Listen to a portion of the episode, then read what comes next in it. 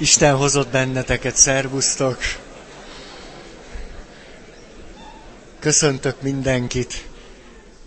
2008. Hőha! Most itt tartunk. Elég fáradt vagyok. Próbáltam ezen töprengeni, hogy mitől is vagyok ilyen fáradt, és rájöttem, hogy három szabadnapom is elúszott Ugye mindig szerdán vagyok szabadnapos, de most a karácsony miatt három is elúszott, akkor az azt jelenti, hogy, hogy egy hónapot dolgozok szabadnap nélkül. Az necces. Necces, és holnap lesz végre szabadnapom. Na, erről ennyit. Úgyhogy most vagyok a legfáradtabb. Remélem, ti azonban kipihentétek magatokat. És akkor egy, egy gyors ismétlés csak azért, hogy visszarázódjunk kifejezetten nekem is szükségem volt rá. Elraktam ezeket a papírokat, három hétig bele se néztem, úgy kellett visszahoznom magam. Emlékeztek, Virginia Szatírral kezdtünk, hogy Szatír asszony mit mond arról, hogy ha hogyan látunk egy kapcsolatot, hogyan látjuk magunkat, az embert, a konfliktust, a változást, hogy ez nagyban befolyásolja azt, hogy milyen életminőségben élünk és hogy az alá fölé rendelő szemléletmódnak a túlsúlya, az nem nagyon engedi meg számunkra azt, hogy igazán tudjunk fejlődni, meg hogy jól érezzük magunkat a bőrünkben. És ez pedig kihat majd a kommunikációnkra, a kommunikációnkban nem tudunk hitelesek lenni, mert az alá fölé rendelő szemléletmód, ami beleivódott a sejtjeinkbe a magzati kortól kezdve, az azzal a következménnyel is jár, hogy elidegenedünk saját magunktól. Mert hiszen egy alá fölé rendelő viszonyban nem nagyon engedhetjük meg magunknak, hogy ilyenek legyünk, olyanok, amilyenek éppen vagyunk, mert hiszen alá kell rendelődnünk. Ennek az a következménye, hogy kommunikálni nem tudunk hitelesen. Ugye Szatír asszony azt mondja, hogy körülbelül 95 százalékunk nem tud hitelesen kommunikálni, ami nem azért van, mert rosszak vagyunk, vagy bénák vagyunk, egyszerűen már eléggé elidegenedtünk magunktól ahhoz, hogy képesek legyünk hitelesek lenni, önmagunkkal azonosak. Így aztán ez a kommunikációnkban is meglátszik. És aztán pedig elkezdtünk beszélni Alice Millerről, aki nagyon jó meglátásokat fogalmaz meg arról, hogy hogyan írhatjuk le ezt a folyamatot ahogyan elidegenedtünk saját magunktól. És hogy ebben a szüleink, meg a felnőttek vastagon benne voltak annak idején, a szüleink, de hát a szüleink is vastagon benne voltak abban, hogy az ő szüleik, ővelük hogyan voltak, tehát már is három generáció van előttünk. Ha meg akarjuk érteni, hogy miért vagyunk olyanok, amilyenek, fontos, hogy megértsük, hogy a szüleink miért lettek olyanok, amilyenek. Miért nem tudták azt megadni nekünk, amire valóban szükségünk volt? Mert ők sem kapták meg. És közben a gondolataink nem csak én központúak, hanem nagyon a következő generációra is figyelünk. A jövőre. Tehát látszólag nagyon, nagyon egyfajta analitikus szemlélettel beszélünk, valójában kifejezetten nem szeretnénk a múltba ragadni. Pont azért beszélünk a múltról, hogy végre szabadok legyünk tőle. Ah, tudjunk a jelenben lenni, és hogy a jövő számára tudjunk nyitottan élni. És a jövőben nagyon ott vannak a gyerekeink. Ugye ott vannak a ti gyerekeitek, a leendő pöttyeitek. Jaj, hát körülbelül, jaj, ez rajtam maradt. Mindjárt. Várjunk, ha lejön. Nem jön le, a nyakam nem jön le. Szóval a leendő gyerekeink, fél nyakamat most helyre raktam, tehát a leendő gyerekeink tulajdonképpen lehet, hogy többet fognak profitálni ezekből az előadásokból, mint ti. Komolyan. Tehát ha igazán azt kellene kérdeznem, hogy, hogy, hogy, hogy ki, ki, az, ki az, akiknek a javára van ez, ez a ti gyerekeitek. Hm, hm. Hát, ti már sok, sok minden bajotokból nem fogtok kigyógyulni. Ez egy ilyen jó évkezdő. Tehát én nem, nem akarok illúziókat táplálni. Nem, tehát azt gondolom, sokkal normálisabbak leszünk, meg úgy jobban érezzük magunkat a bőrünkben, de hogy úgy, úgy, úgy teljesen százas legyen mindenki, ezt én nem ígérem. Ezt nem. Tehát én sem vagyok az, tehát mekkora vakmerőség lenne, hogy, hogy én tudok egy ehhez vezető utat, én nem tudok. De hogy így valahogy el, el, el vagyunk, úgy kibékülünk a saját sebeinkkel, meg minden. De a gyerekeink az lehet kicsit jobban járnak, mint mi. Szerintem ez jó program, nem? Én szerintem nagyon. Tehát mi... Na jó. Szóval, gyorsan nézzük, hogy akkor mit mondhatunk Alice Miller nyomán arról, hogy mit lehet tenni. Akkor, hogyha fölismertük mindazt, amit most már nem ismétlek el. Egy. Engedélyezzük a tudást magunkról, szüleinkről, gyerekeinkről. Kettő. Ehhez a tanuláshoz empátiára van szükségünk. Három. Szüleinkkel nem rendezett kapcsolatainkat átvisszük társunkra, gyerekeinkre. Négy. A serdülőkor nagy lehetőség önmagunk megismerésére. Öt. Függőségeink a függőségek és alávetettségek kiszolgáltatottságok ismétlései. Hat. Valójában nem gyűlölni akarjuk a szüleinket, utálni, haragudni rájuk, megsértetnek lenni, nem beszélni velük és a többi, hanem szeretni akarjuk őket, mert normálisak vagyunk. Önmagunk elárulásához a szüleink szeretete is kellett, nem csak a félelem tőlük. A harag, a gyűlölet, a bosszú fantáziák átélése nélkülözhetetlennek tűnik, mert az bizony belénk szorult. Na jó. A harag mögött a valódi fájdalom és veszteség gyász átélése lehetővé válik. A harag a fájdalom előszobája.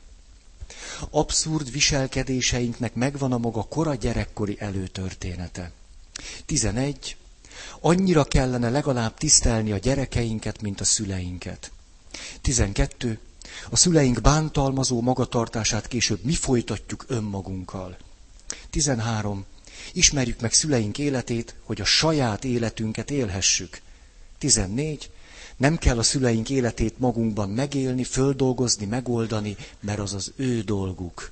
Oldják meg ők a saját életüket. 15. A negyedik parancsot ne használjuk a természetes indulatok megakadályozására. 16. Ismerjük föl a megvalósíthatatlan erkölcsi követelményeket amelyeket először is velünk szemben támasztottak, és amelyeket kezdünk mi is támasztani másokkal szemben. 17. Az agressziónkkal együtt és nem ellene kéne tudnunk élni. 18. Ne várjunk el fölmentést, megbocsájtást a gyerekeinktől, az áldozatoktól. 19. A bűntudatot ne kerüljük és ne hárítsuk okát másra. 20. Túlzott engedelmességből jussunk el az érzéseink átéléséhez. 21. Saját tapasztalatainkon, érzéseinken át vezet az út a saját meggyőződéshez, és egy valódi keresztény hithez. 22. A növekedéshez, érzelemteliségre, védelemadásra, kölcsönös engedelmességre, probléma megoldásra és döntésekre van szükség. És itt egy picit hadáljak meg, mert jön a 22-es pont, aminek van 25 alpontja. Igen, kicsit, kicsit, igen. És hogy itt egy egyensúly azért mégiscsak kialakuljon, hadd mondjak el itt néhány mondatot. Tehát emlékeztek erre a növekedéshez, védelem adásra van szükség. Tehát szó sincs arról, hogy én arról beszélünk, hogy gyerekeket engedjük szabadon, éljenek, ahogy akarnak, nem kell őket nevelni, csináljanak, ami jól esik nekik, a gyerekekre ne szóljunk rá, a gyerek egy szent tehén. A legtöbb szülő legfőjebb tehénnek látja a gyerekeit. Szóval szó sincsen erről. Mert hogy emlékeztek, a védelem adás azt jelenti, hogy útmutatást ad a szülő, megérti a gyermek magatartásából fakadó információkat, a szükségleteit figyelembe veszi, közös probléma megoldásban vannak, közösen hoznak döntéseket, és hogy egy valamiféle egységes világképet is közvetít a szülő, és ad szabályokat az élethez. Ebből igazán nem lehet azt a következtetést levonni, hogy itt Alice Miller nyomán azt mondanánk, hogy gyerekek éljenek, ahogy nekik tetszik, mert a gyerek az egy szent, nem tudom micsoda. Haha. Viszont 23. Leplezzük le a hamis vélekedéseinket. Rengeteg ha, hamisítvány van forgalomban, hamis igazságok, álbölcsességek. Ezekből mondanék 25-öt, mert van körülbelül 250, de legalább mondjuk 25-öt. Az összes többit ti tegyétek hozzá a sajátjaitokat, amiket ti kaptatok, meg ti műveltek. Úgyhogy ez csak egy bepillantás ebbe a világba. Az jutott eszembe most a három királyok hódolata, tudjátok, napkeleti bölcsek mentek, és hogy milyen érdekes ez, Szóval ez a gondolat volt benne, hogy mit is jelent nekem ez, hogy a napkeleti bölcsek elmentek a kis Jézushoz. Mondjuk így az Istenhez, így egy, egyszerűen. Hát, hogy a bölcsességeinket érdemes egy picit útnak ereszteni az Istenhez. Hogy amik szerint élünk, ezek a nagy élet bölcsességeink, a nagy okosságaink, meg a, meg a szüleinktől hozott mindenféle programok, hogy, hogy mi az élet, meg nem tudom mi, hogy ezeket egy kicsit át kéne világítani Isten fényénél.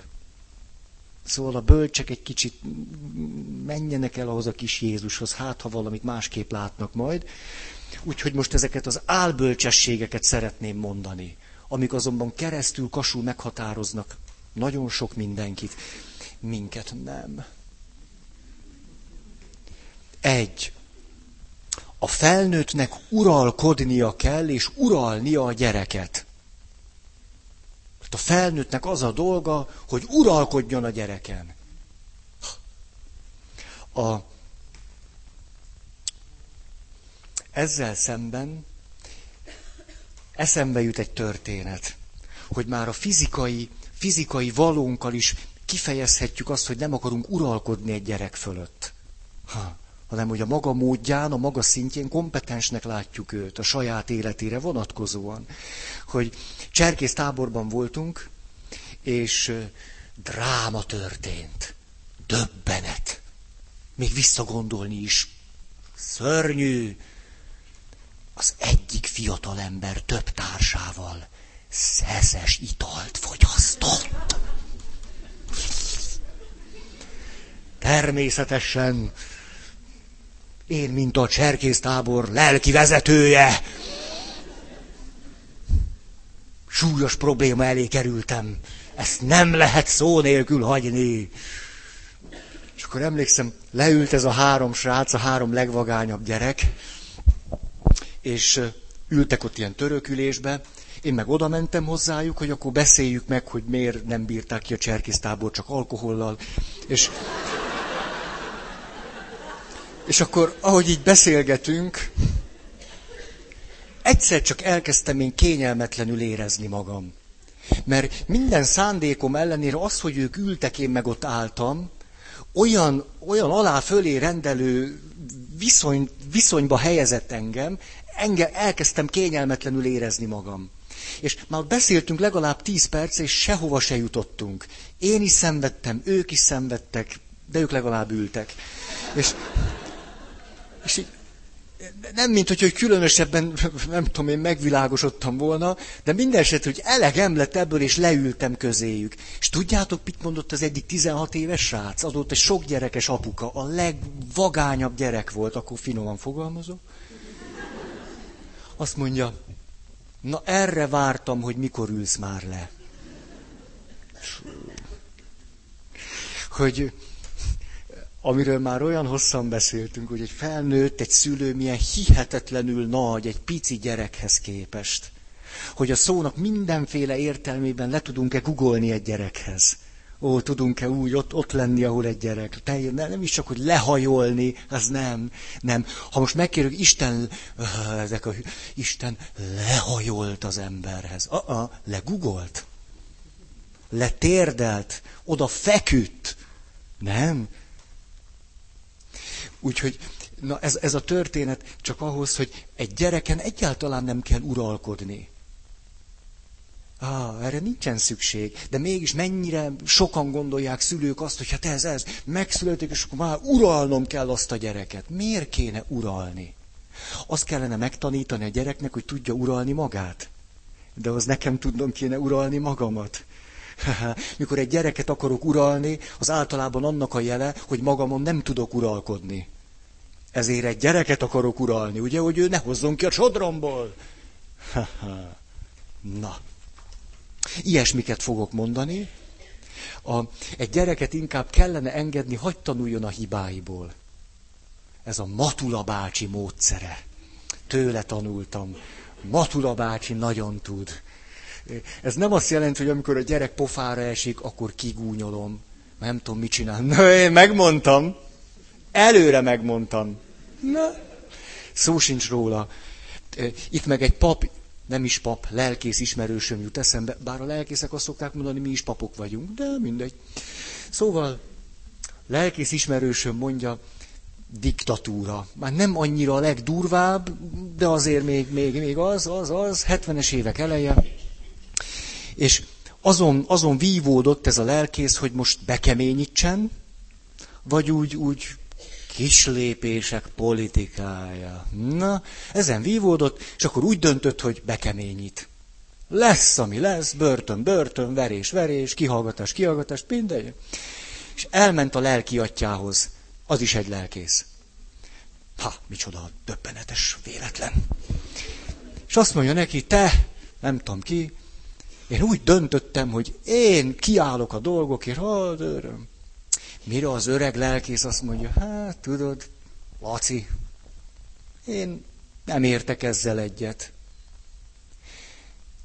De ha így gondolod, csináld így. És akkor utána egy kis csend, és azt mondja, ha valami bajod lesz, akkor én legyek az első, akihez jössz. Ó, micsoda szépség ez. Én nem értek veled egyet, de ha bajod lesz, gyere hozzám. Na, ezt értem Matula bácsi módszere alatt, hogy mit jelent, hogy egy gyereken nem uralkodok, hanem engedem, engedem. De közben persze hát nyilván olyan feladatokat adok neki, vagy olyan feladatokra, kihívásokra engedem őt, ami az erőforrásainak megfelel. Nyilván nem, nem azt élvezem, hogy állandóan pofára esik. Na, milyen csúnyán beszélek. Kettes pont. A felnőtt határozza meg, mi a jó és a rossz. Ez a fekete pedagógia egyik klasszikus kifeje, kijelentése. A felnőtt tudja, az ő kezében van ez, hogy mi a jó és mi a rossz, és véletlenül sem lehet az, hogy egy, egy gyerek hozzá tudjon szólni ahhoz, hogy neki adott esetben mi esne jól. Ugye ennek a klasszikusa, tudom, hogy ezt már mondtam, mikor, mikor a, a szülő adja a gyereknek a nem tudom én micsodát, és akkor azt mondja, finom. Honnan tudja? Hát, a gyerek evett már belőle, vagy mondta, hogy te... Nem, azt lehet mondani, papi, vagy alma, vagy körte, vagy ezeket lehet hogy finom, majd a gyerek eldönti, hogy finom-e vagy nem. Amikor a szülő dönti, hogy mi jó és mi rossz, ilyen értelemben, hogy a gyereknek mi kell, hogy jól essen, hogy a gyereknek mihez kell, hogy kedve legyen, hogy a gyerek mit tartson szórakoztatónak, vagy mit gondoljon a szabad ideje eltöltéséről, hogy mi... Hát ez nem azt jelenti, hogy a gyerek csinálja azt, amit akar. De hogy nem mondjam már, hogy a gyerek azt mondja, hogy fúj, akkor nem mondja, nem fúj. Finom. Hát, e, de hogy amilyen hülyén hangzik ez, ezt szoktuk tenni, nem? Teljesen meg, addig nyomjuk, hogy ez finom. És akkor a kicsit már van valami gógyiai szülő, akkor nem azt mondja, finom, egészséges. Nem finom, de egészséges. Hát a gyerek nagyon ki van segítve ezzel.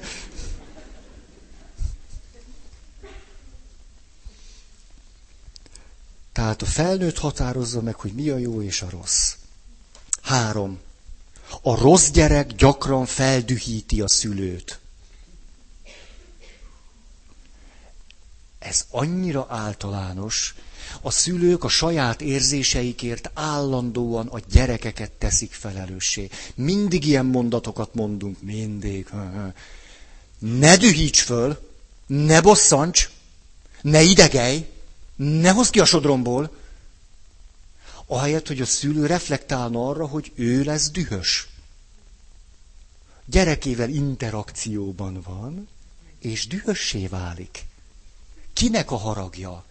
A szülők kifejezetten minden érzésükért a gyerekeiket szokták felelőssé tenni, legalábbis a szavaikkal ezt fejezik ki. Ez minden érzésemért a másikat felelőssé tenni, tulajdonképpen a felelősség áthárítása. Arról nem is beszélve, hogy a hozott érzéseinkért sem szoktunk felelősséget vállalni mikor az apa fáradtan hazajön a munkából, és a gyerek a kanállal csapkodja a tejbegrízt, és az mintákat hagy a plafonon, és a szülőnek ehhez nincsen türelme, és lekever jobbról-balról, sit ez a szülő haragja, ne tegye felelőssé a gyerekét, aki játszik a tejbegrízzel. Miért kéne felelőssé tenni a gyereket ezért? Sok mindent lehet tenni, de, de az én haragomért őt felelőssé tenni. Kinek a haragja? Hát az enyém itt van benn, én, én, én vagyok haragos. Tudom, hogy ezt is már sokszor mondtam, de tényleg dühítesz. Ilyen nincs. Dühös lettem. Azt mondhatom, olyan kifejezéseket használsz, amitől olyan dübegurultam, hogy megbolondulok tőle. Korrekt mondat. Valójában a szülő-gyerek kapcsolatból hozzuk ezt a teljesen reflektálatlan beszédet. Dühítesz. Megijesztesz. Hát te vagy, hogy miért? Most jut eszembe. Tettem, vettem a konyhába, és közben az a valaki, akit vártam, megérkezett. És hogy miután szokott hozzám jönni, ezért beült a szobámba. De én nem voltam benn, ugye, de ő beült, és gondolt, hogy majd jövök. És ugye nyitottam ki a szobám ajtaját, és ott volt egy ember. Megijedtem. De ő nem ijesztett meg. Hát ott ült, teljesen jámborul. De ugye, de, de, de semmit, de azt, hogyha úgy megáll így az ajtó mögött, hogy ezt csinálja, hát, e, hát e, erre mondhatom, hogy ne ijesztges, vagy nem tudom mi, vagy menj a sunyiba, tehát erre sok mindent lehet mondani. De ő nem csinált, ő ott ült így teljesen jámborul, és várt, hogy én megjöjjek. De erre mégis, de, jaj, de megijesztettél. Hát nem ijesztett meg, csak ült. Szóval azt gondolom, hogy ennek a gyökereit totálisan gyerekkorból hozzuk, totálisan, és mennyire nem reflektálunk rá. Na jó, el, párkapcsolataink tele vannak ezzel. Tele, tele, telis, telis, telis, tele. Ezt nem, nem, nem, nem. Sajnos a szavak nem az erősségeim, most úgy érzem. Ez egy előadáson nem egy kis hiba, de majd valamit csinálunk. Jó. Négy. A gyereknek kimélnie kell a szüleit. Hát, szerintem, akik mosolyogtok, ti ezt ismeritek, nem? Hát, hát, most játszhatnánk, hogy tegye föl a kezét, aki hallotta annyiszor, hogy az összes újja nem elég, hogy visszaemlékezzen, miközben a gyerekkorról nincsenek is emlékeid, hogy maradj csendbe, Petike, apád fáradt és alszik. Hát, hogy én ezt hányszor hallottam. Hát, tehát, ugye ebben az a vicc, hogy ami, mondjad, mi, mi lett veletek? Tessék? Jó, hogy, hogy kicsit kívül vagyok a saját testemen? Jó, mert váltottam, csak nem mondok minden szót ki. A, rátok bízom a felét. Na, igen, ez most már nem az a... Na jó. Szóval, hogy... De most képzeljük el ezt a helyzetet. Hát a szülők, most, most vegyük jelesül az apákat. Az apák, ha normálisan dolgoznak, akkor fáradtan fognak hazajönni, nem? Ez tehát azt jelenti, hogy egy gyereknek a hétvégén kívül mindig tekintetbe kell venni azt, hogy az apukája fáradt. Nem, de bár. Miközben a gyerek sokkal jobban rászorul az apukájára, mint fordítva. De azért a gyerek... Szombaton az apa alszik. Hát egész héten a gyerekért dolgozik. Tehát a gyerek értse, tehát esték nem, szombat délelőtt nem, akkor délután, na de délután, hát értitek, hát délután az apa azért mégiscsak elmegy, hogy ugye egy kicsit lelazuljon. Nem? Hogy azért akkor szombati meccs, ilyesben mamám meccs, na nem baj. Hát a vasárnap meg rá kell pihenni a hétfőre. Tehát végül is, amit, amit egy, a, gyerekekkel kapcsolatban a, a szülők, hát ez az ap, apa, ez, ez na, jó. Tényleg, hogy ki lehet esni ez ebből? Az agyam berosdált. Na.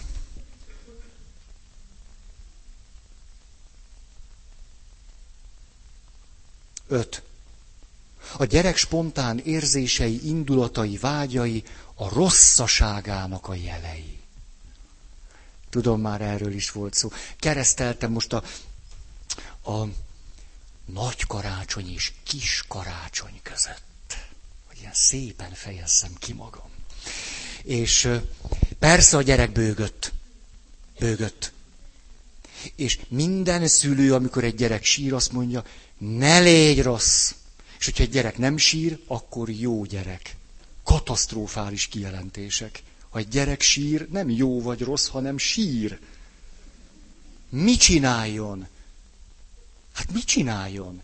Oldjon meg matematikai feladványokat? Vagy mit, mit tegyen? Hát persze, hogy sír.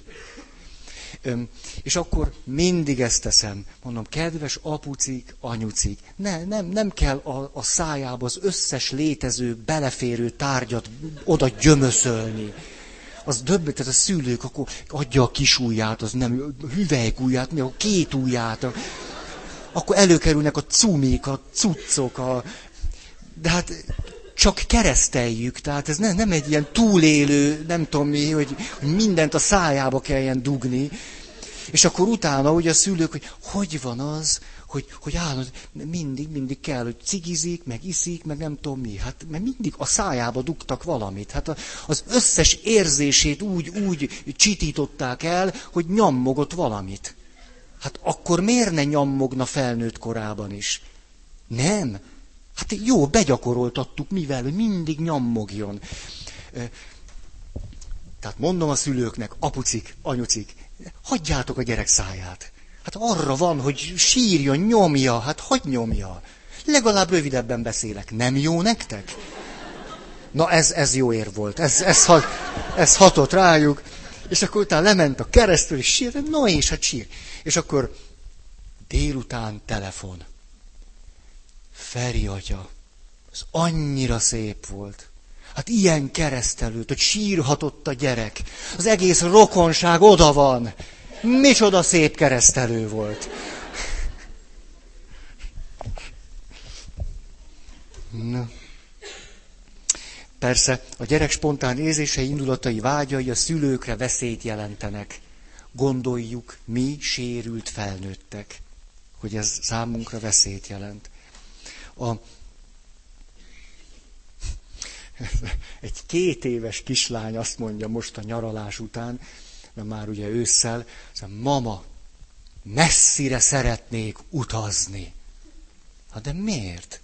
Mert a Balaton nem tud idejönni. Úgyhogy a gyerek vágyaival semmi baj nincs. Hat. A gyerek akaratát korán meg kell törni. És aztán ez szép lassan egy annyira torz kereszténységhez vezet, tehát először a szülők megtörik a gyerek akaratát, utána pedig azt mondjuk, hogy, hogy aki le nem mond a saját akaratáról, nem lehet az én tanítványom. Aki az akaratát nem áldozza föl, az nem lehet Krisztus követője. Ezt a gyagyaságot. Ha kibelezzük magunkból az akaratot, mert föláldozzuk, akkor mivel fogunk akarni? Ez ilyen egyszerű. Tehát akarni kell valamivel, nem? Erre van az akarat. Ezért majd hülye leszek az akaratomat beáldozni, feláldozni, begyalázni, rossznak tartani, én aztán nem. Örülök, hogy van. Hát különben régen nem tudom, mi lenne velem. Nem? Ezért aztán a kérdés az, hogy a saját akaratomat, amit fejlesztek, hogyan tudom összefüggésbe hozni Isten akaratával. Hogy a két akarat tud-e együttműködni egymással. Mert ez volna jó, mint a szülő és a gyerek részéről, hogy a szülőnek is van akarata, és a gyereknek is, és alkudoznak, és tudnak kompromisszumot kötni. És e kölcsönösen elismerik, hogy, hogy az, amit a gyerek akar, az nem rossz. Csak lehet, hogy a szülő mást akar. És a szülő rá tudja venni a gyereket, hogy ő akarjon mást. És a... Vagyis, hogy ne lemondjon az akaratáról, hanem együttműködjön az akaratával a szülő elgondolásának. Hát erre szükség van.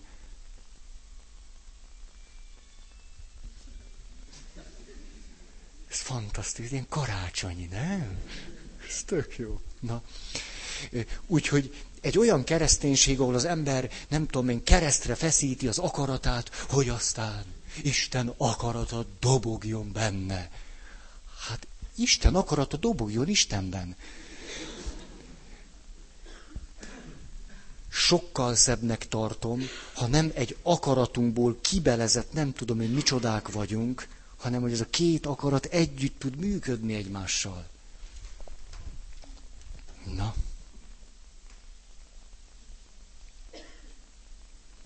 Hm. Hét. A gyerek kötelesség tudatból, engedelmességi, na, a gyerek kötelesség tudatából, engedelmeskedéséből szeretet fakad. Tehát kötelesség tudóvá nevelünk egy gyereket, megtörjük az akaratát, jól, és akkor majd szeretni fog bennünket, meg a felnőtteket, meg a jó Istent. Hát, hogy nem, az is biztos. A minden két alkalommal eszembe jut ez a valaki, aki ütötte, vágta a saját gyerekét. És akkor mindig arról beszél, én jót akartam neki, hogy megtanulja, hogy mi a helyes. Hát, hogy nem azt tanulta meg, az is biztos. A... Csináltak veletek olyant? A szüleitek? Összebalhéztál tesóval? Nem tudom én kivel? Állj ide! Állj oda! Most kérjetek bocsánatot! Ismerős ez? Addig innen nem mentek el, ah, nem kértek bocsánatot, de őszintén. Persze.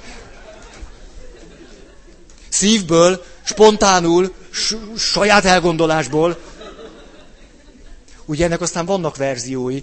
Tehát én szüleim azt mondták, térdelj be a sarokba, te a jobb sarokba, te a bal sarokba, ugye, mert hogy ikertesom volt, tehát és betérdeltünk, akkor állhatsz föl a sarokból, ha odamész a testvéredhez, és őszintén bocsánatot kérsz.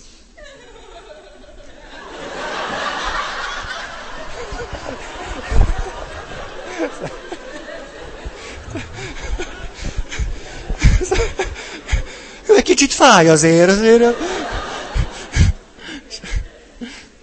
És hogy... Meg, de azért az élmény megvan, ugye? hogy titeket, most hagynék egy kis időt nektek, hogy titeket ez, ez mire tanított meg? Mi, mi, mit, mit tanultatok meg ebből? Képmutatást hazudni kell, és akkor jól érezzük magunkat. Akkor lehet menekülni. Úgy van. Jó, hogy csak, a, igen, ilyen csak azért se. Csak azért, csak akkor nincs vacsora.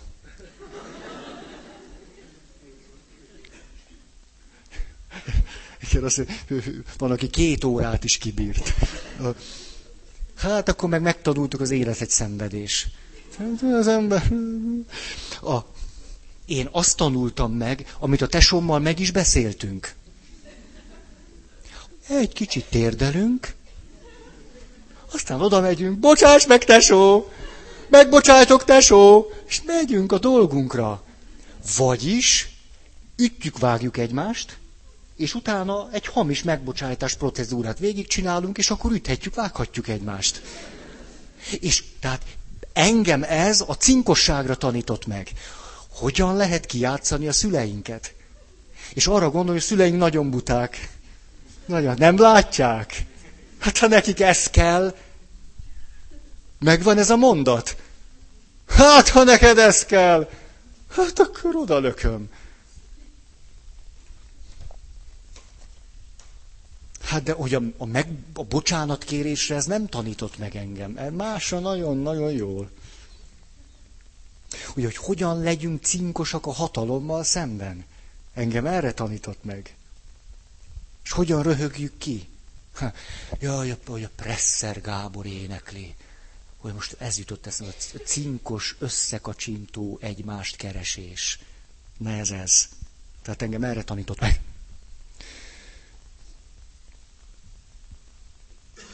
Igen, igen. Nyolc.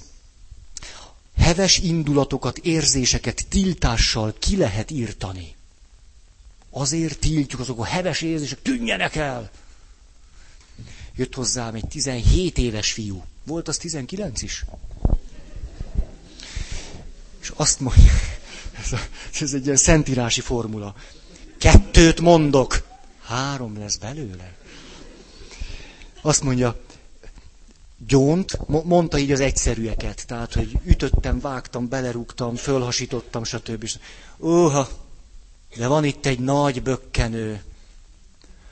Rájöttem, hogy szívből utálom az egyik tanárom. Ez bűn. Ez a fogós helyzet. Napap bácsi, erre mit mondasz? Szívből utálom a tanárom. Ez bűn? Na, na, kedves szülők, mindenkiben van egy szülő. Mondjam, mit mondtam? Na, azt nem kapjátok. De mondom, persze, hogy mondom. Miért volna bűn? Miért volna bűn? Tutálod. Ez egy érzés. Annyi. Nem érzés, érzelem. Utálod őt. A kérdés nem ez, hogy bűn vagy ez nem bűn. Két nagy kérdés van szerintem. Az egyik, mit kezdesz az utálatoddal? Ez nagy kérdés. És hogy mit kezd veled az utálatod? Én ezzel a fiúval erről beszéltem. Az, hogy te utálod a tanárodat, biztos van okod rá. De ok nélkül nem történik semmi. Utálod, utálod. Mit tesz veled az utálat, és te mit teszel az utálattal? Ez a kérdés.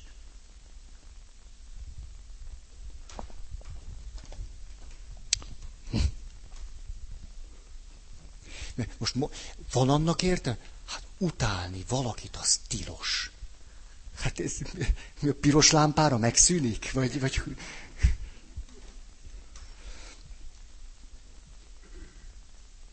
Kilenc. A gyerek őszinte megnyilatkozásai a tiszteletlenség jelei. Ja, ez, na ez megint egy igazi klasszikus. Mondanék példákat. Mindenképpen meg kell őrizni az udvarjasságot, a tisztelettudást.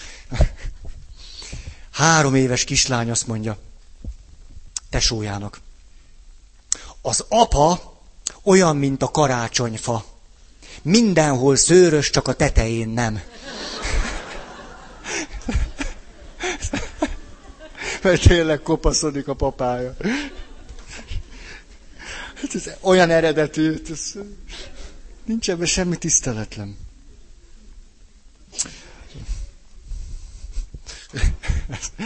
Saját élmény. Szüleinkkel kirándultunk, még óvodás sem voltam, ugye tesommal ültünk a buszon hátul.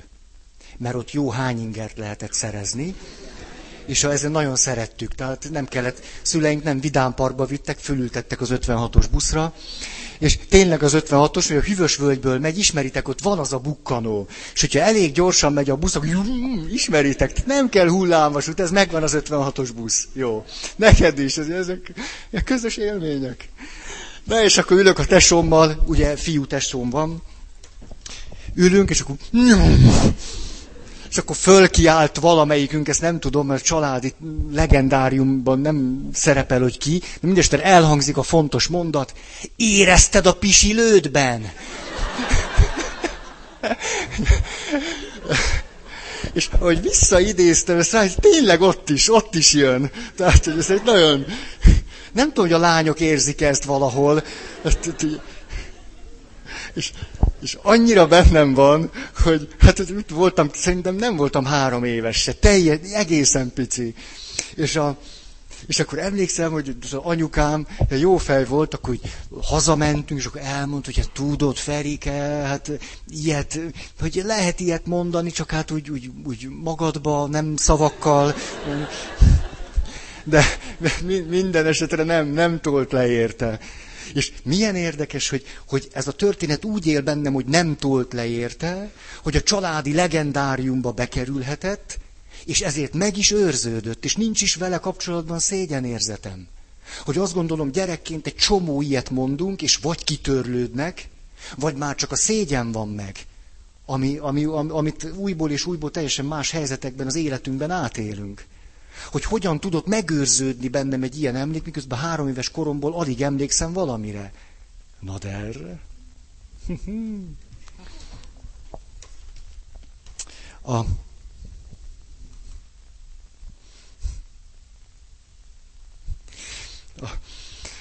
az apuka mondta a gyerekének, figyelj, Rozikám, most el fogunk menni ide és ide, és tödödöm, tödödöm. Mire Rozi azt mondja, apa, Nekem ehhez nincs kedvem. Na de miért nincs? Hát azt még nem gondoltam ki.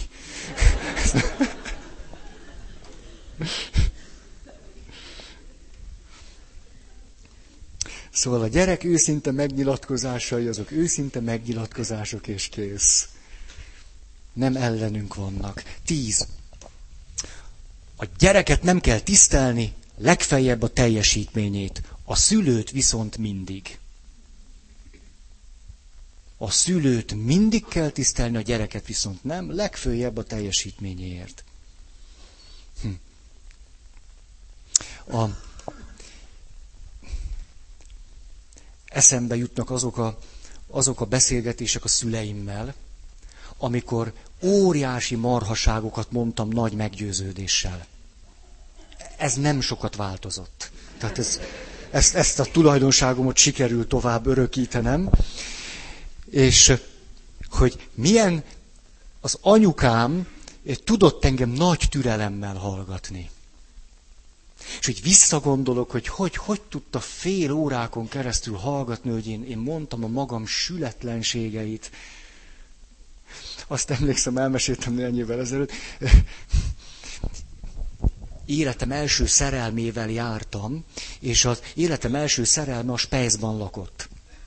Tényleg, mert több testvér volt, kicsi volt a lakás, és akkor, mikor az már ö, ö, úgy adta magát az életkor szerint, akkor az én szerelmem úgy döntött, hogy ő már független szeretne lenni, és akkor beköltözött a Spejzba. Tényleg nagyon jó fej volt, nem véletlen, ugye? És a, Ugye ez most az, azért volt vicces, mikor kettemben voltunk a spejzba, azért az már, tehát az ajtót akkor nehezen lehetett becsukni, és a, és a spejznak a fala összeért a nagyszobával. És ilyen vékony, nem tudom milyen fal volt, és hát én aztán nyomtam a púpot, ami belefért. Én aztán mondtam, ezek 16 éves volt, és mondtam, és mondtam, és mondtam, és a, hát igen, nem volt egy hosszú kapcsolat, és a, de hosszú volt, hosszú volt. Na és akkor emlékszem egyszer, hogy ilyen monológom átszűrődött a nagyszobába, és akkor jött, a, jött a, az anyuka, és azt mondja, Feri, te nem akarsz népművelő lenni?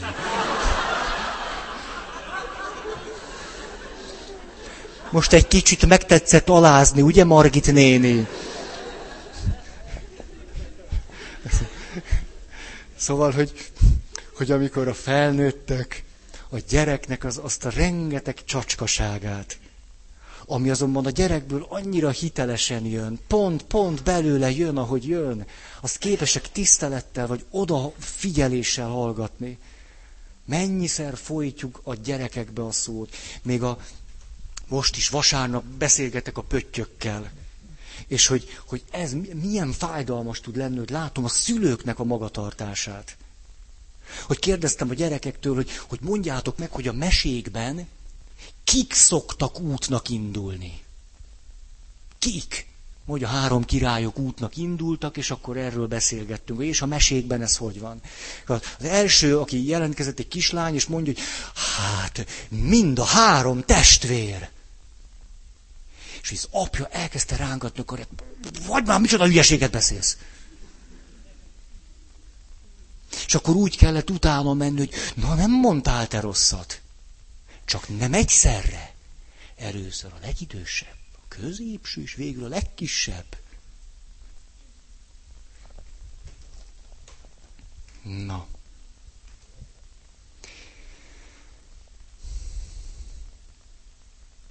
A, és itt jutott valami eszembe, tehát, hogy a gyerekek tisztelete. Tudjátok, mire gondoltam? Hogy ha házasságkötéskor esküt teszünk arra, hát már ti, a, ugye a férfi a nőnek, nő a férfinek, hogy Isten engem úgy segélyen, téged szeretni foglak, holtodiglan, holtodiglan. Tehát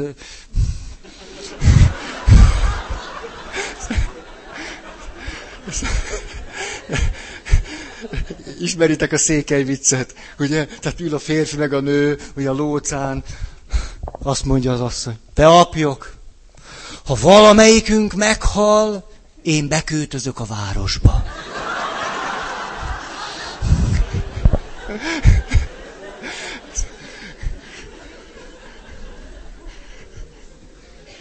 Arra gondoltam, hogy, hogy milyen szép az, amikor, amikor a, a, a nő azt mondja, hogy Isten engem úgy segélyen, most mondom nagyon egyszerűen, elkötelezetten akarlak téged szeretni. Elköteleződök melletted, és így foglak szeretni. Úgyis fős, elkötelezetten szeretlek én is. Na, akkor jöhet a gyűrű. Ha. Miért nincs ilyen, amikor megszületik a gyerek? Szülői fogadalomtétel. Szülői eskü. Rájöttem, hogy ezt kéne csinálni. Minden kereszteléskor a szülőket. Mi lenne, ha oda térdelnének az oltár elé, és a gyereket föltennénk az oltárra? Hadd sírjon! És ott a szülő, most nem az, hogy tegyen, tehát most nem, nem rászóltam a szülőkre, csak próbálok valamit, rájöttem, hogy, hogy ott, hát miért? Csak a, a férja feleség felé köteleződik, a gyerek felé nem kell? Hát az úgy jött, azt majd csinálunk vele, majd uralkodunk fölötte, csidim, didim, ütjük, vágjuk, ahogy nekünk jól esik. Persze jó szándékkal. Hogy milyen fontos lenne megfogalmazni egy szép esküszöveget. Ezzel is lehetne kezdeni. Hogy Na erről eszembe jutott valami, egy gyerekszáj. Ha? Kisgyerek imádkozott, két éves. Azt mondja, mehetünk az atya, a fiú, és szerintem nevében.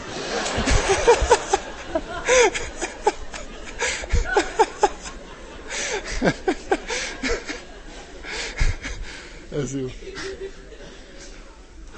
De ne, ne, te, teljesen, te. Jó, ez egy igazi belső hitvallás. Az atya, a fiú, szerintem nevében.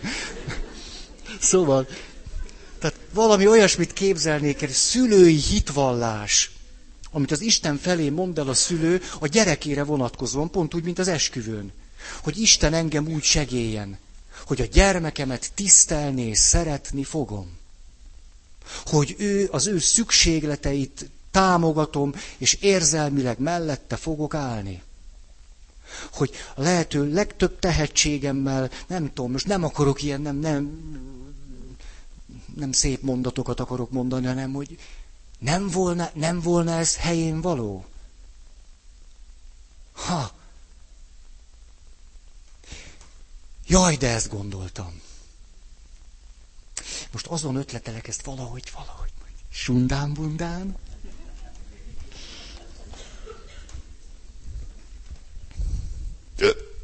Na. És akkor még egy. Ha.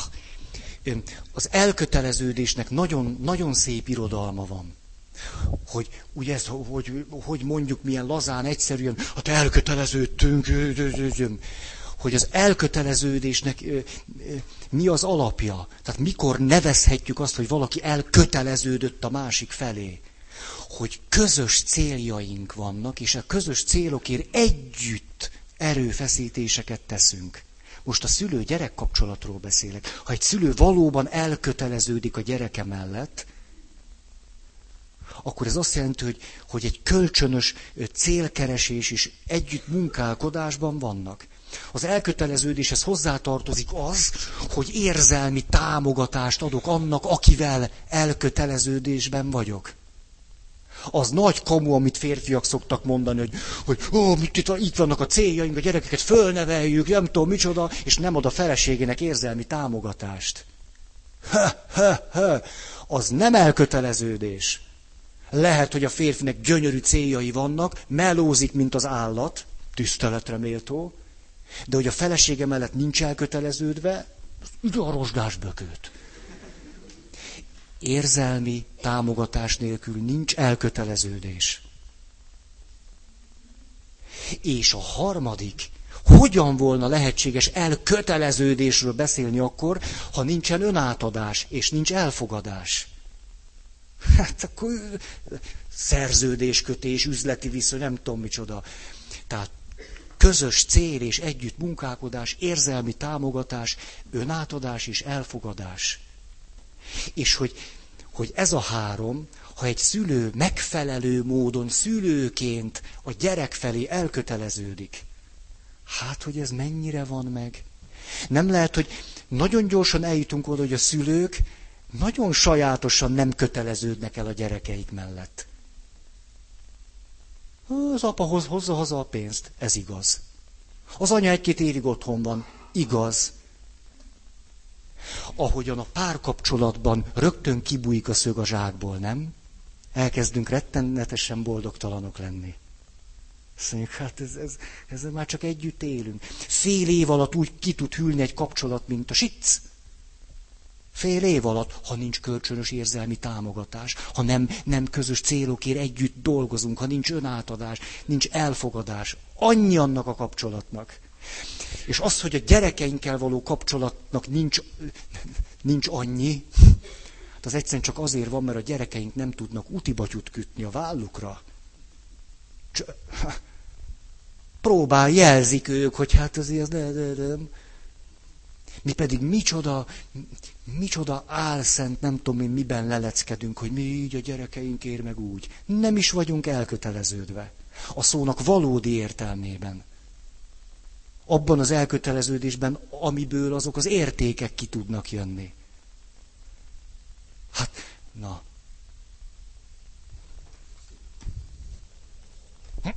Mindig le akarok esni. Tizenegyedik álbölcsesség. Az engedelmesség erőssé tesz.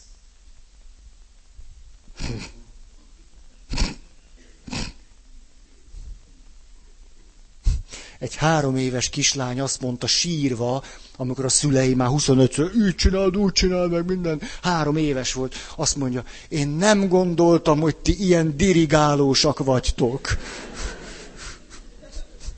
Ezt a szót, ezt hamar megtanulta. A, az egyházban az engedelmesség. Hú, de nagy téma ez. Hát, hogy erősé teszi az embert, azt nem tudom. Depressziósá. Hm, hm, hm. Tehát a kikényszerített engedelmességről beszélek. A szabadon megélt engedelmesség az nagyon jó dolog. Nagyon jó dolog. Az a tapasztalatom, hogy emberként nagyon is, nagyon is az ember voltunkhoz tartozik az hozzá, hogy tudjunk leborulni. Hogy tudjunk. Hogy az engedelmesség valahogy a személyiségnek egy része, én szerintem.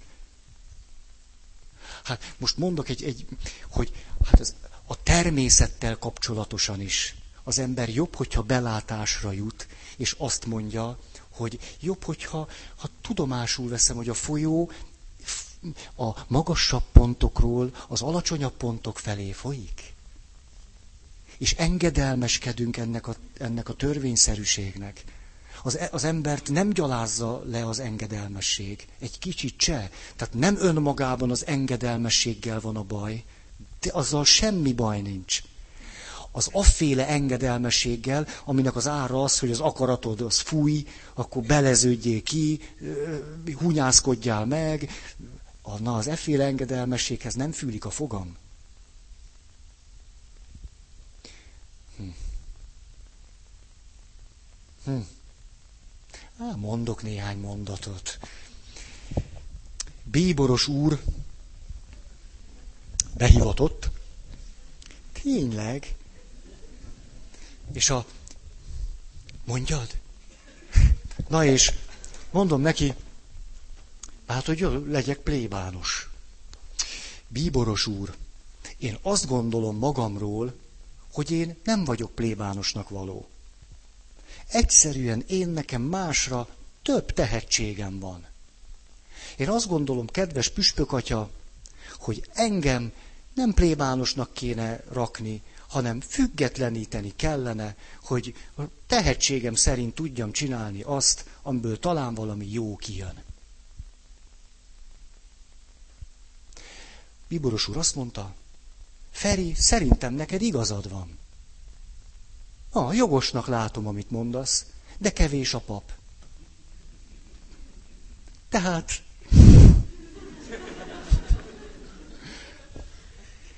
És ez így teljesen oké. Okay. Ez oké. Okay.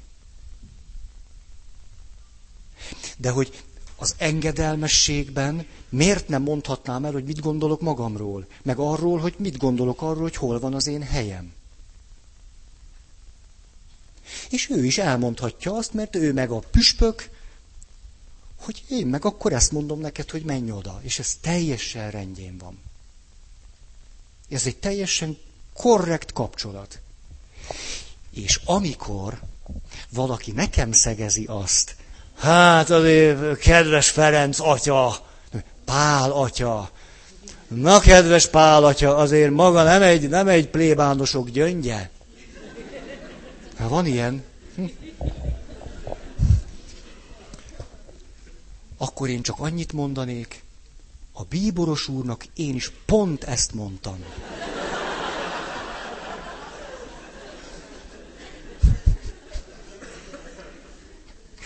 Ilyen egyszerű. És erre nem lehet mit mondani. Érted? Vagyis, hogy egy szabadon meghozott engedelmesség az engem is véd. Én ebben nagyon szabad vagyok. Úgy vagyok plébános, ahogy tudok. Pont úgy. Jó, átment? Nincs az engedelmességgel semmi baj, ha az, az nem önmagunknak a bealázása, meghunyászkodás, nem szabad kimondani semmit. Na. Látjátok, milyen jó püspök ez az Erdő Péter bíboros úr?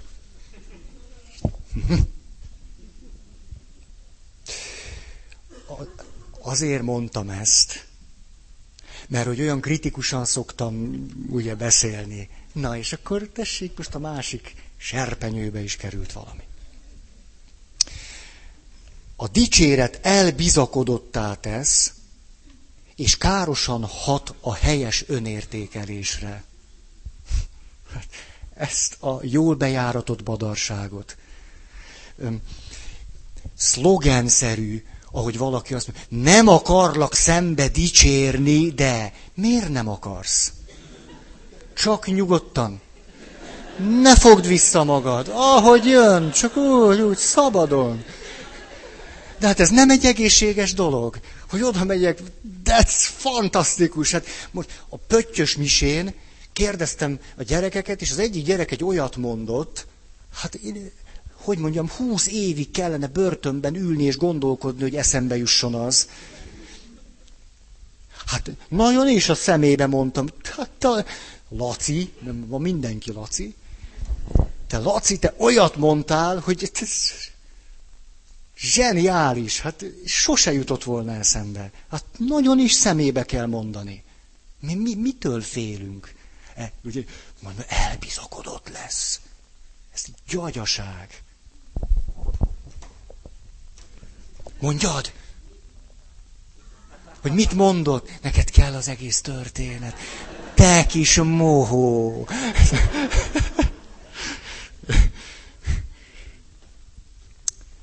Hát, a három királyok történetének a tanulságát kérdeztem. Hogy mondjátok meg, gyerekek, ennek a történetnek mi a tanulsága szerintetek? És ez a kisfiú most 11 éves, azt mondja, ennek a történetnek az a tanulsága, hogy aki másnak vermet ás, maga esik bele. Most azt mond meg nekem, Laci, hogy ebből a történetből ez hogy jön ki? Értem ezt a két dolgot külön-külön. De hogy Heródes milyen verembe esett bele? És a gyerek azt mondja, na-na, Heródes meg akarta tudni, hogy hol születik meg a messiás, mert neki az konkurencia volt, és el akarta tenni lábalól. De azzal, hogy el akarta tenni lábalól a három királyokat is, ezzel azt érte el, hogy sosem tudta meg, hogy hol születik a kis Jézus.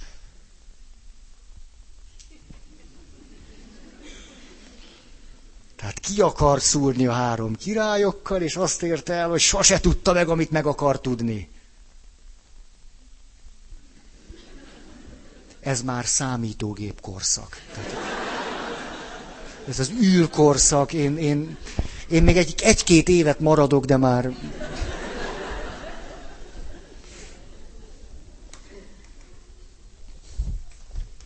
Jó. Hű, 13 az alacsony önértékelés mások megbecsüléséhez vezet. Ez egy elég ilyen kultúrkeresztény. Ugye, jó, ütjük, vágyjuk, bealázzuk, ötös, senki vagy, semmi vagy, keresd mindig magadban a hibát. Ismerős ez a bölcsesség? Mindig keresd magadban a hibát. Hát ez, ez, hogy mindig csak magadban keresni a hibát, ez embertelen. Embertelen. Ha azt mondjuk, hogy nagyon fontos, hogy mindig magadban is meglásd, hogy mi az, amit nem tettél jól. Ha van ilyen, ezt nézd meg, vizsgáld meg. Ez nagyon jó mondat, de hogy mindig magadban keresd a hibát, ez nagyon embertelen. A, az alacsony önértékelés az nem mások megbecsüléséhez vezet, hanem függéshez. Ugye, hogyha én egy senki vagyok, akkor rád szorulok, aki valaki vagy. Ha én nem tudom megcsinálni, mert kis hülye vagyok, kis béna vagyok, akkor kell ezt te, nagyon okos, nagyon szép, nagyon ügyes, nagyon rátermett. Ugye?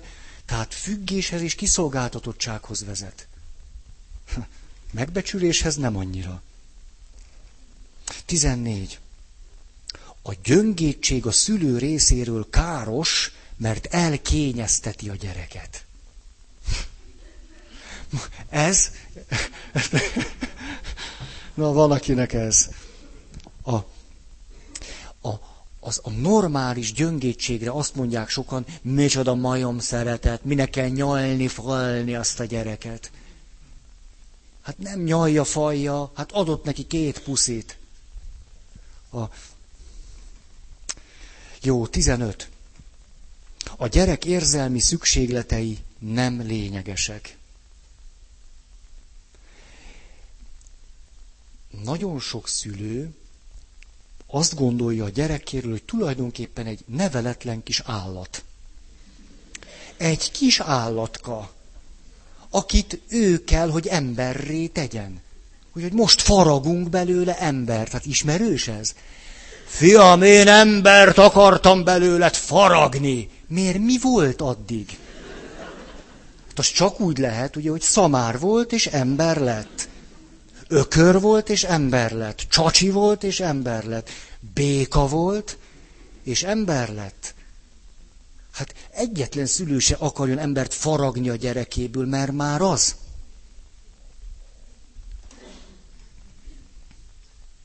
Hm. Jó, jó. 16, most belehúztam. A kereszt... Ja? A keménység...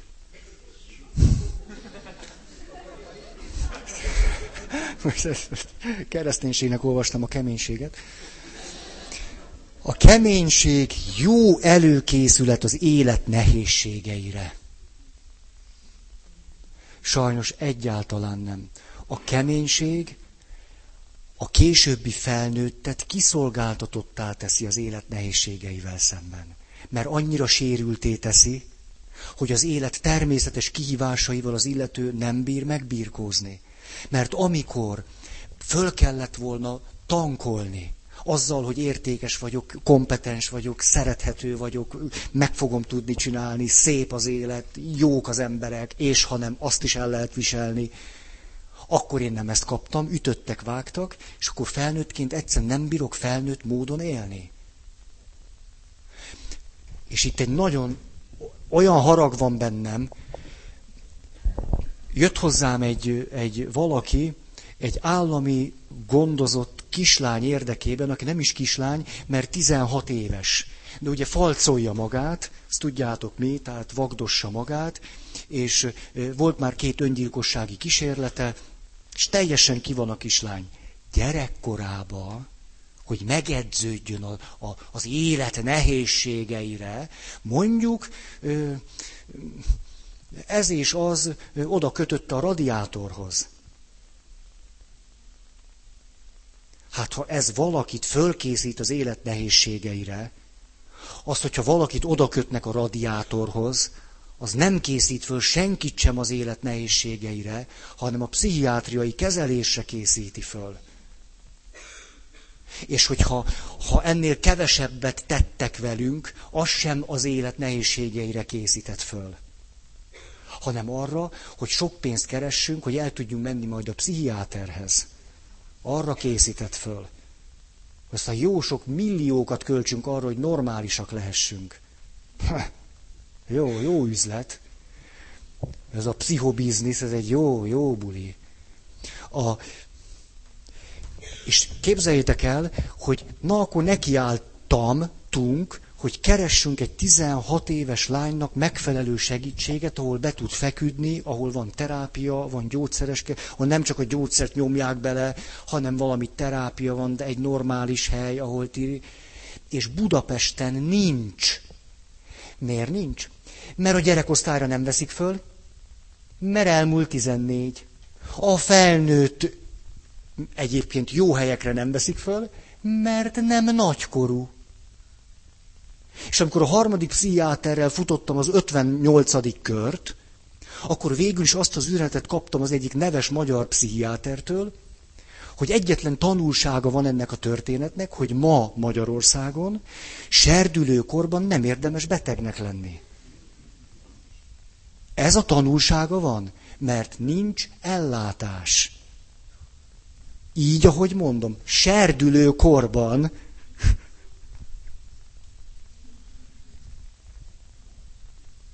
ezt, ezt nem, nem tudom minősíteni, na. Csak iszonyat dühös tudok rá lenni. Tehát, a, tehát, hogy micsoda, most mondjátok meg, micsoda világ az, ahol, ahol a felnőttek ezt megteszik a gyerekekkel, majd amikor a gyerek totál padlón, azt mondja, sajnos neked nincs hely sehol. Mi?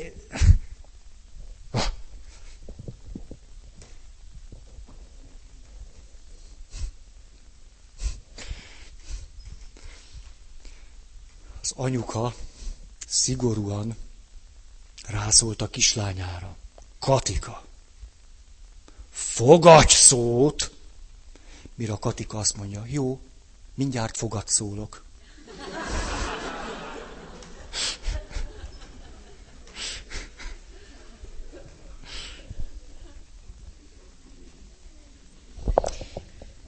Én azt hiszem most befejezem. Hmm. Úgy, hogy szóljatok fogat. Nagyon köszönöm a figyelmeteket, és akkor, akkor következő héten találkozhatunk. Akar-e valaki hirdetni, van-e valakinek valami fontos?